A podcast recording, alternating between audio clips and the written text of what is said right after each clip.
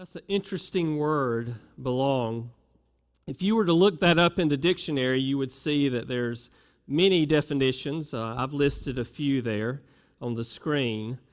And one is to be in relationship as a member, an inheritant, an inhabitant, uh, to have proper qualifications to be a member of a group, and then to properly or appropriately be placed.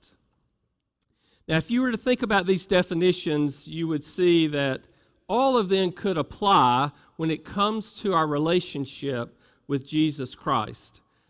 The fact that we belong is a God thing. God created us to be in relationship with one another. He put that as a part of us as, as a human being. And what we have seen in the last three, uh, two years, this coming uh, March will be two years since the pandemic started. The fact is, is we have seen uh, isolation. Uh, we have seen that isolation brings about fear. It brings about doubt. It also brings about loneliness and even brings about paranoia. We have seen over these last number of months those who have dealt with paranoia, thinking that the world is pressing in on them because they have been isolated for so long. The relationships have suffered. These relationships that God has created us to be a part of. But unfortunately, because of sin and the fall of man, we often do not surrender to Christ.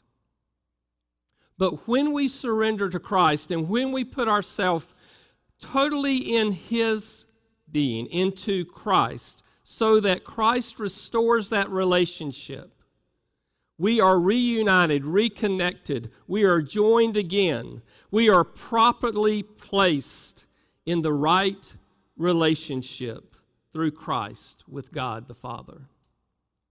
We belong. We belong. One of the most important questions that you will ever ask yourself, that you will ever have to answer for yourself, is Do I belong to Christ? And if you belong to Christ, as 2 Corinthians 1:20 says, every promise that God has given Every single promise that God has given is yours in Jesus Christ. Now, I did not say that everything you want and everything that you desire and that every prayer that you pray is going to be answered the way you want. What I said was, what the scripture says is, every promise that God has made is yours in Jesus Christ. And we need to claim it. We need to live into it. Because if we belong to Christ, we have been reconciled, our sins are forgiven, we are in fellowship with Him, and we know that if we were to die today, absent from the body is to be with the Lord. That we are His, we belong to Him eternal life is assured. Do you belong to Christ? Many will say, Yes. I invited Jesus to be into my life during a vacation Bible school. Yes. I prayed the sinner's prayer. Yes. My pastor told me if I would just pray that I could be with the Lord forever. Yes. And that is great. That is that is fantastic. If that prayer that you prayed, if you have totally surrendered your life, if you have totally made not only Jesus Christ your Savior, but you have made him your Lord, thanks be to God. But there are many, unfortunately, that say this prayer, that say that they have surrendered their life to Christ but they have never made him Lord over their life. They have never called him Lord. And based on that, the only thing that we can base our belief, our belong in Christ, is through what the scriptures tell us. So, Paul in Romans 8, this entire chapter helps us to understand the Holy Spirit inspired Paul to write these words so that we would have assurance, so that we would know that we belong to Christ. Not only for this time, but for eternity. Paul begins, as we looked at last week, with this wonderful statement Therefore, there is no condemnation for those that are in Christ Jesus the Lord. He goes on to say, For the law of the Spirit of life in Christ Jesus has set you free from the law of sin and death. That new life in the Holy Spirit imparts in you freedom from this condemnation and the results of your sin. God's own Son, Jesus, bore the penalty for you and I that the law demands, so that righteousness would be made perfect through him in us. As God looks at us, he looks at us as justified and righteous before him. Paul goes on to talk about walking in the flesh or walking in the spirit. And he says, Do not set your minds on the things of the flesh, but set your minds on the things of the Spirit, those who have justified themselves. Those who have been justified are free in Christ. Those who have not been justified are in a state of spiritual death and spiritual separation. These next verses that will be on the screen, verses 9, 10, and 11 this morning, that I want us to look at, are important as it flows from verses 1 through 8 that we looked at last week. And I want you to hear these verses. However, you are not in the flesh, but in the Spirit if indeed the Spirit of God dwells in you, but if anyone does not have the Spirit of Christ, he does not belong to him. If Christ is in you, though the body is dead because of sin, yet the Spirit is alive because of righteousness. But if the Spirit of Him who raised Jesus from the dead dwells in you, He who raised Christ Jesus from the dead will also give life to your mortal bodies through his Spirit who dwells in you.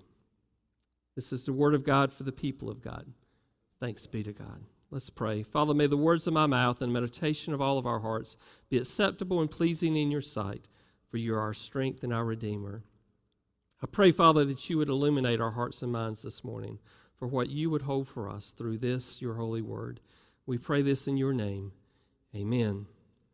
And so Paul says, however, here, he is, he is moving and wants us to understand that new birth takes place. As we come to faith in Jesus Christ, we have this indwelling spirit. However, he says, You are not in the flesh, but in the spirit, if indeed the spirit of God dwells in you. But if anyone is not, does not have the spirit of Christ, he does not belong to him, Paul says. We have trusted in Christ, and our place, our position, as I said in that definition, our position has changed. We are no longer of the world, but we are of Christ. We no longer are to live in the flesh, according to the flesh, influenced by the flesh. We are to live in the Spirit and be ruled by Him and by His Spirit. And so I'm going to take some time this morning in looking at verse 9. We're going to look at 10 and 11, and they are important. But I want to focus on verse 9 this morning uh, for the most part of the time that we have. And this verse 9, you are in the Spirit if the Spirit of God dwells in you. And I want to tell you it everyone, it marks everyone who belongs to Christ, having this indwelling spirit. Charles Spurgeon on verse 9 says this. He, he said that uh, one of the most solemn texts in the whole Bible is verse 9. And this is what he said It is so sweeping, it deals with all of us. And it deals with the most important point about us for to belong to Christ is the most essential thing for time and eternity. It's the most essential thing for time and eternity. And so this morning, I want us to see that it is absolutely vital to have the Spirit of God dwelling in us. Because if you do not have the Spirit of God dwelling in you, you do not belong to Christ. Let that sink in. As we have seen, Paul divides this text into two categories those who are in the flesh and those that are in the spirit. There is not a third category of carnal Christians. Carnal Christians who claim that Jesus Christ is their Savior, but they have never claimed that He is Lord. This process of being transformed into the image of Christ is a process. It is an ongoing process in our life that we go through as we draw closer to Him. It is a lifelong process. Every true Christian is involved in this process of becoming more and more like Christ. But if the direction of your life is not Jesus, if He is not Lord, if you have not submitted to Him your life, then you may want to ask a few questions. Are you living in the flesh? Are you listening, as Bruce said, to those things of the world? Are there people and Satan that is whispering in your ear to bring disunity about you and about your relationship with others? Ask the question Are you hostile towards God? Or are you pleasing Him? And here's an important one Are you subjecting yourself to His Word?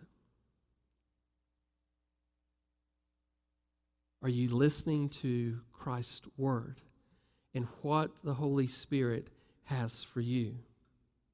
Being a Christian is not just a matter of going to church or believing in Christian doctrines or living by certain moral standards. And of course, we as true Christians want to do that. We want to live into that true doctrine. We want to live into being in church and worship. We want to live into the moral standards that God has given us. But what is vital is to understand that we have to be born again we have to be born again. You remember Nicodemus. Dave alluded to it on Wednesday night, talked about Nicodemus. And Nicodemus was that Pharisee, that ruler, that Jew, and you could not say that Nicodemus didn't go to church. In fact, Nicodemus was in the temple several times a day praying.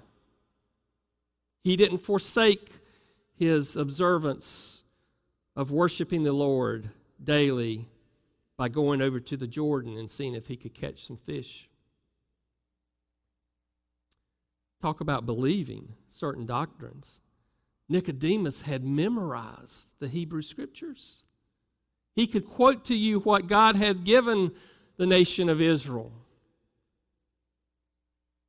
And not to mention morality, this man was scrupulous about his attention to the Ten Commandments and living a moral life.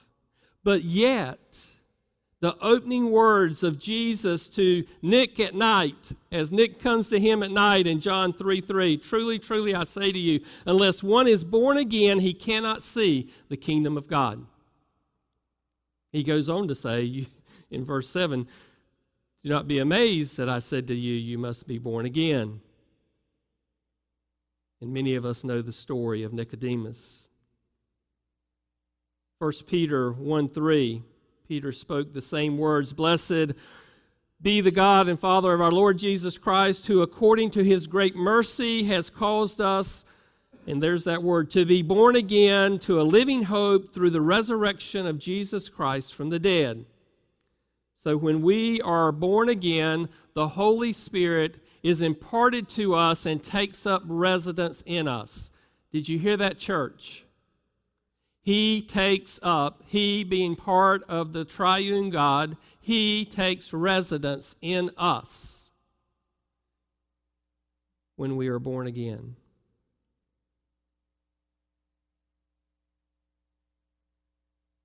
It's a matter of spiritual life or death.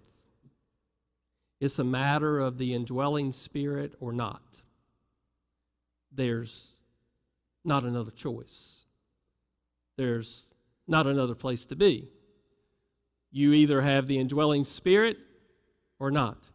You're living a spiritual life with Christ or you're living a death because you have been separated from God.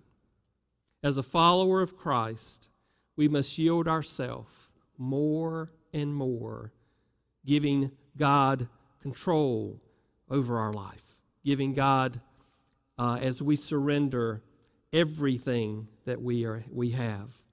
We are commanded in Galatians 5:16 that we are to walk by means of the Spirit. In Ephesians 5:18, it says that we are to be filled by the Spirit. And that Greek word there also means to be controlled by the Spirit. So we yield control to the Holy Spirit of our life as we walk in this world with Him. If we have been born again, and we trust Jesus Christ as Lord, we have received the Holy Spirit. And that does not mean that we receive the Holy Spirit over and over. You have to keep asking for it. No. When you have come to faith in Jesus Christ and He has imputed the Holy Spirit into you, you have the Holy Spirit of God dwelling in you continually. Look at what Paul says in 1 Corinthians 6 verses 19 and 20. They'll be on the screen. Paul combines this idea of in the indwelling Holy Spirit and belonging to Christ. He says, Or do you not know that your body is the temple of the Holy Spirit who is in you? You see, you see the indwelling Spirit there as Paul opens that sentence. Whom you have from God. God has imputed that into you as you have come to Him. And He's says that you are not, or do you know that you are not your own? For you have been bought with a price. Therefore, glorify God in your body. And so here we see, just in, in this particular verse, the indwelling Holy Spirit and that we belong to Christ, that this works together. Can you imagine what the church would look like if everyone lived into the indwelling Holy Spirit, this surrender to God. That we would say, I am not my own, but I belong to Christ. My tongue is not my own to use to yell at my family or my coworker. I will use it to glorify God. My eyes are not my own to look lustfully at anyone else. I will use my eyes to glorify Christ. My money is not my own to use just as I please. I will use it to glorify Christ. My time is not my own for frivolous uh, pursuits or to squander away I will use my time to serve and to glorify Christ. You see, it's a life transforming principle that it's less of us and more of Him as we surrender. And the indwelling Holy Spirit not only fills us, but helps to lead us in our life. Now, there are those that would say, What does the Holy Spirit feel like? Or what does it look like? And is it that warm, gushy feeling, or is it that tingly feeling, or is it something of a, a feeling? And people have said, I walk into Hope Church and I can feel the presence of the Lord moving in that place, and that is great. I do too. It's great that the Lord would move in this place among us and around us and through us in all that we do. But the question is do you feel the Holy Spirit in you moving? Do you feel the indwelling of the Holy Spirit? It's just not marked by what's around us, it's about what is in us. There are distinguishing marks that we can tell if the Holy Spirit is dwelling in us. After speaking with Nicodemus about new birth, Jesus drew, drew an analogy in this text in the third chapter of John, and he talks about, uh, and David again mentioned it Thursday or on Wednesday, that uh, about the wind and the Holy Spirit says, um, you know, you see the wind and its effects, and then think about it this way if you took a piece of paper and um, you know i laid it on the platform here and all of a sudden it just started flying around. Would in your mind would you think that this piece of paper grew wings and just started flying like a bird? What you would assume is that either the heating air conditioning system or me walking by it created some wind to move this. It didn't move by itself. And so we know that a piece of paper doesn't blow by itself. We know that wind blows it. And when it comes to the Spirit, we can't see that Spirit as you can't see what is moving the paper tangibly. But you see the paper move, and thus we see the Holy Spirit move. We see the effects of the Holy Spirit move.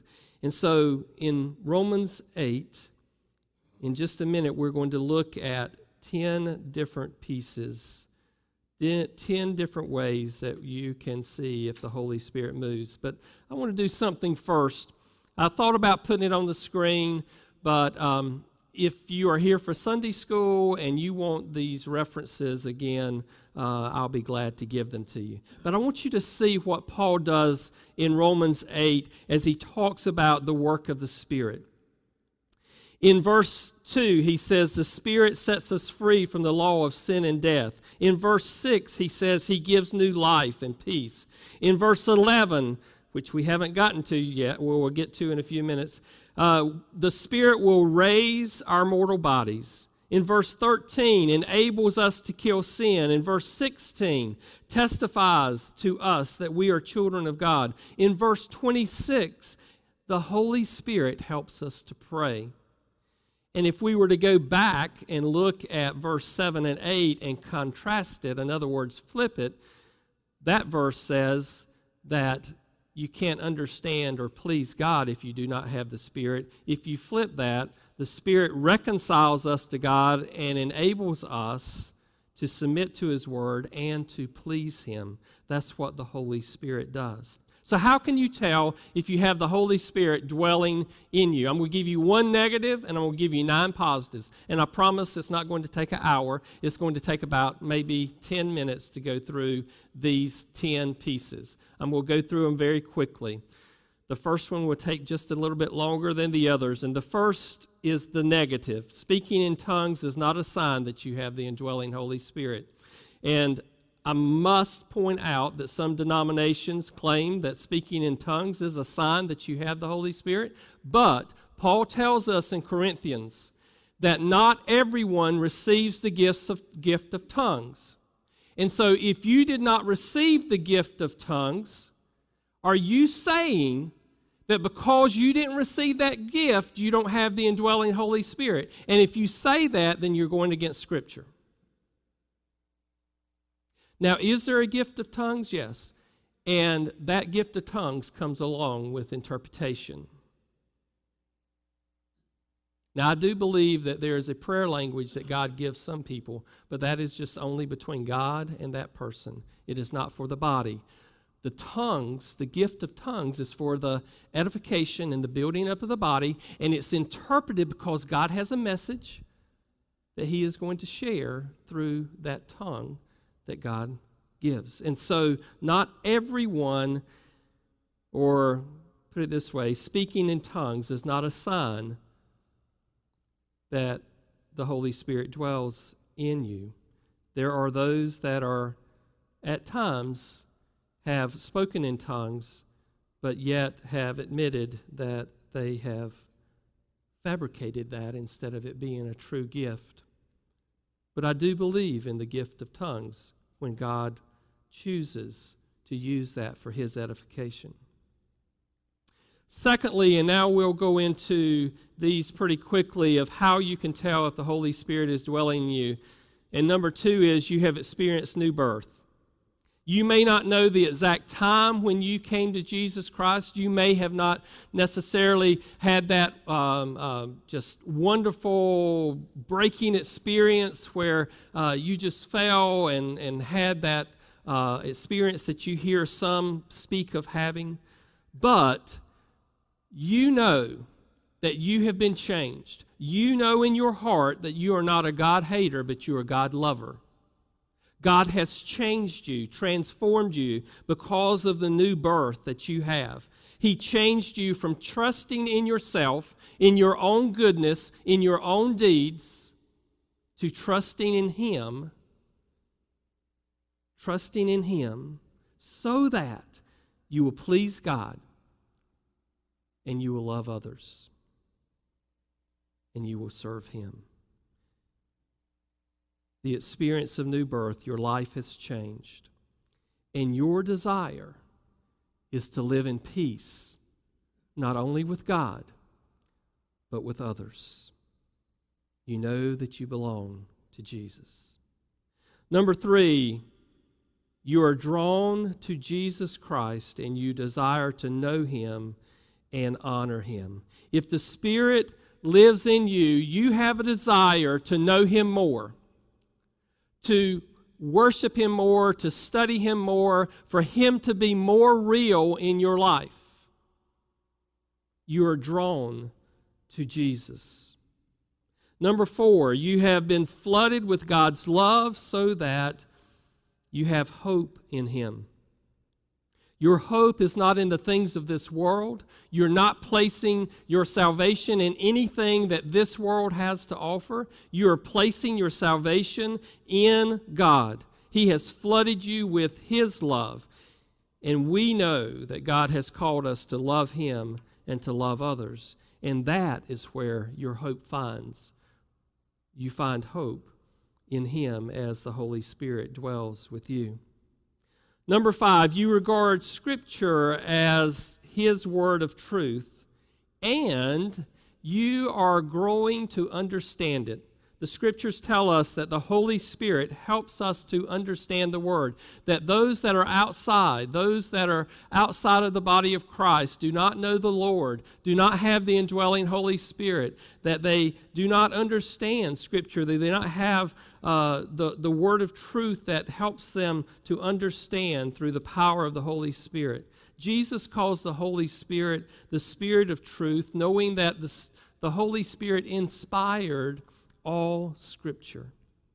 And so God gives us His written word and gives us the Holy Spirit for understanding.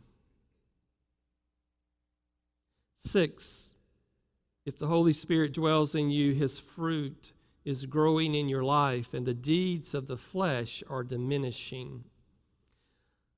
Fruit takes time. You see a plant that's um, um, planted, and we see the fruit begin to, to grow and to flourish, and over time it comes to fruition.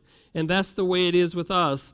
With the Holy Spirit dwelling in us, the fruit should continue to be growing in us. We should be growing in love and joy and peace and patience and kindness and goodness. We should be growing in faithfulness, gentleness, and self control, the fruits of the Spirit in Galatians 5. In fact, the very nature of God should be growing in us, and the things of the flesh should be diminishing. Seven, the Holy Spirit dwells in you. You should be growing with a hatred of sin and a love of holy of holiness. The Holy Spirit works in us to create holiness, to separate us from the evil of the world. If the Holy Spirit dwells in you, when you sin, you are convicted, and the Holy Spirit calls you to confession and repentance. If the Holy Spirit dwells in you, number eight, you will be growing in praise and joy and thank, thanks, thankfulness towards God. You have the very desire to worship Him. In fact, when you are away from worship, that feels like you have a longing, there's something missing in your life. If the Spirit dwells in you, you will be growing in prayer. We're going to look at this a little bit down the road in March uh, in Romans 8:26, where we will see that the Holy Spirit leads us in prayer. But you can also go to Ephesians 6:18 and Jude 20 and see that the Holy Spirit leads us in this communication that God has given us to communicate with Him in prayer. And then, number 10, if the Holy Spirit dwells in you, you will tell others about Christ. You can't get away from this. We are called to be his witnesses. Acts 1 8 says, You will receive, this is Jesus prior to his ascension, you will receive the power of the Holy Spirit that will come upon you. And the next part of that sentence, it's not another whole sentence, it's a part of the very same sentence, and you shall be my witnesses. You shall be my witnesses. It's pretty clear. The entire book of, the, of Acts is the story of the church and the coming of the Holy Spirit, and God using those people who have the indwelling Spirit to tell His story of His Son. And we are to do the same with the indwelling Spirit. So those is that's not an extensive list, that is not a comprehensive list. That's just a list that I would give you, one negative, nine positives to kind of gauge, see for someone to look at is the Holy Spirit. Am I yielding to the Holy Spirit as God has given me his spirit in salvation? Let's look quickly at verse 10 and 11 because they are important for us to understand in this indwelling spirit. So in verse 10, we who are in the spirit are still subject to physical death, even though the spirit has given us life.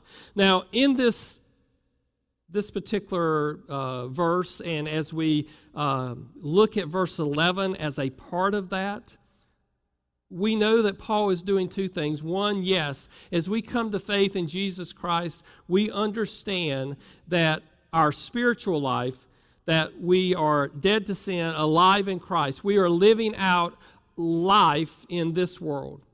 But we also know that this physical body is going to die because of the curse of sin, because of the fall of man. This physical body is going to die. Death remains the penalty on the human race until, until Christ comes and consummates his work. The presence of the Holy Spirit demonstrates that believers will not be saddled with weakness or this corruptible body forever. The Spirit gives us life in this life, it also gives us a conquering of death in resurrection. And so the Holy Spirit, Paul says, will give us life, new life. And then we come to that 11th verse, which gives us such comfort, and that is But if the Spirit of Him who raised Jesus from the dead dwells in you, he who raised Christ Jesus from the dead will also give life to your mortal bodies through his Spirit who dwells in you. The instant we die, provided Christ doesn't come and call his church in the meantime, the instant we die, our spirit goes to be with the Lord. I can give you scriptures if you want them. Just let me know.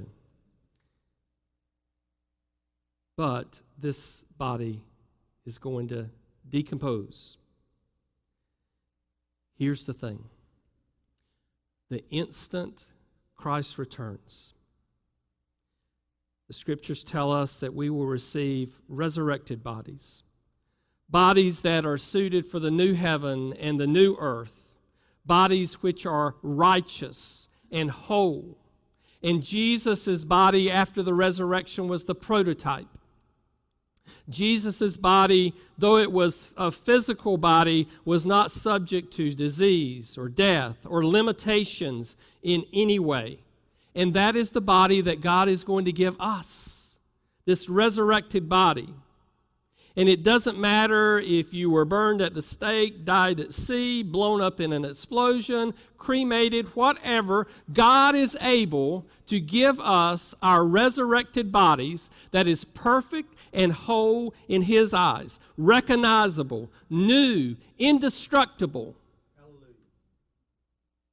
That is what God can and will do.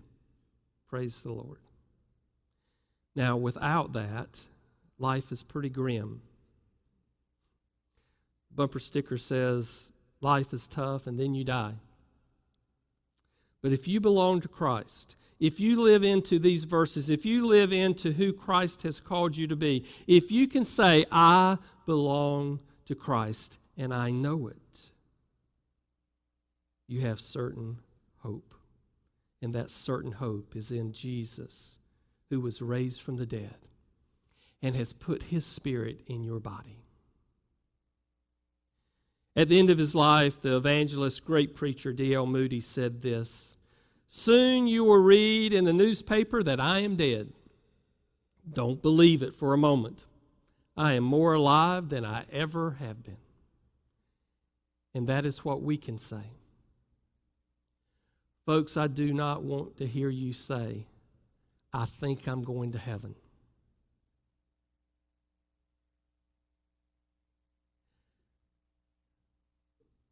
You can be assured, you can know for certain, as you belong, belong to Christ and Christ dwells in you, you need to claim it, you need to live it, and you need to tell it so that others, as God calls, come to faith and they too can say, I belong to Christ.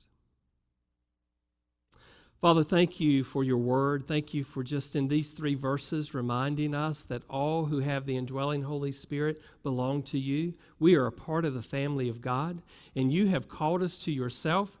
As Bruce said, you have chosen us before we would ever choose you because we wouldn't do that. But by your wooing, by your saving, by Jesus, you have called us. And Father, you have given us the indwelling Spirit. May we acknowledge and say that we belong to you.